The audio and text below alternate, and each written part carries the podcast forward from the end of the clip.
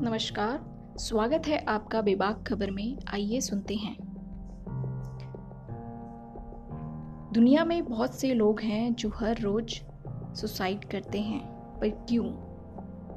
हम आप उन्हें इस तरह अकेले मरने देते हैं, क्यों? तब हम उनके नहीं होते, उनके जाने के बाद ही क्यों हम जागते हैं? ऐसा क्यों होता है? क्योंकि उस वक्त उसके पास कोई ऐसा इंसान नहीं होता जिससे वो अपना दर्द बता सकता। क्या हम आप किसी के साथ सिर्फ़ मतलब से रहते हैं? क्यों हमें दूसरों का दर्द नहीं दिखता? क्यों तब हम अंधे हो जाते हैं?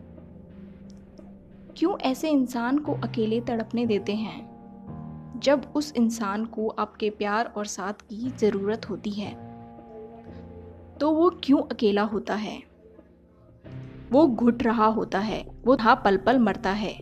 फिर एक दिन वो इस पल पल की मौत से बेहतर हमेशा के लिए मरना पसंद करता है।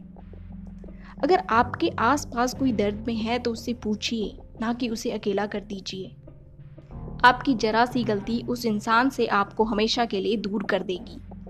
तब सिर्फ़ वो अकेला नहीं मरता, उसके साथ उसका पूरा परिवार मरता है। यही अगर उसे समझाया जाए तो ये कभी ना हो। आपको पता है हर साल आठ लाख लोग सुसाइड से मरते हैं। यानी हर चालीस सेकंड में एक इंसान सुसाइड से मर जाता है। और 15 से उनतीस साल के 60 प्रतिशत लोग सबसे ज़्यादा सुसाइड से मरते हैं।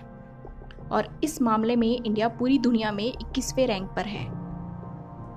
मरने वालों की संख्या में छियासठ प्रतिशत पुरुष और 34 प्रतिशत महिलाएँ सामने आई हैं। 30 प्रतिशत लोग फैमिली प्रॉब्लम की वजह से सुसाइड करते हैं। 17 प्रतिशत लोग बीमारी की वजह से। 6 प्रतिशत लोग मैरिज रिलेटेड इशू से। 4 प्रतिशत लोग लव अफेयर से। 3 प्रतिशत लोग बैंक करप्ट होने की वजह से। दो प्रतिशत लोग अनएम्प्लॉयमेंट और एग्ज़ाम में फेल होने की वजह से। मीडिया को इस पर बात करनी चाहिए, इसको कैसे कंट्रोल किया जाए? गवर्नमेंट को कैंपेन करनी चाहिए।